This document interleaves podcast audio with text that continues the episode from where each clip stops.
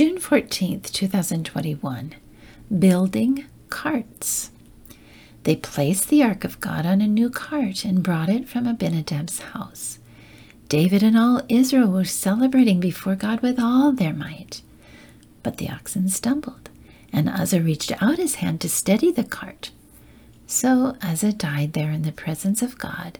David was angry because God's anger had burst out against Uzzah. David was now afraid of God and asked, How can I ever bring the ark of God back into my care?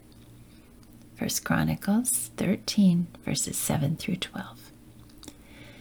King David wanted to bring the Ark of the Covenant to Jerusalem, so he and his officials decided to build a new cart on which to carry the Ark. As the oxen pulled the cart, the people celebrated with all their might. Perhaps it was the noise or the confusion that caused the oxen to stumble that day, leaving Uzzah dead and David with an angry, fearful heart. And wanting to bring the Lord's presence near was a beautiful desire. But David failed to ask God how to carry the ark. When he and his leaders tried to do it their own way, disaster followed. Building a cart was not God's method for carrying his presence. But I wonder if we also build carts to carry Jesus' presence to our world. We spend a lot of time, effort, and money designing programs that we think will attract people to our churches.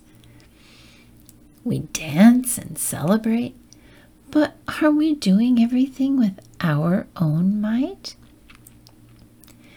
That kind of noise could cause confusion for those we're trying to reach, bringing death instead of life to their searching hearts. The cart King David built was costly. It stole one man's life and another man's peace. That's the price of man made carts fear and doubt that threaten our very faith. But God is always waiting to teach us His ways. More on that tomorrow.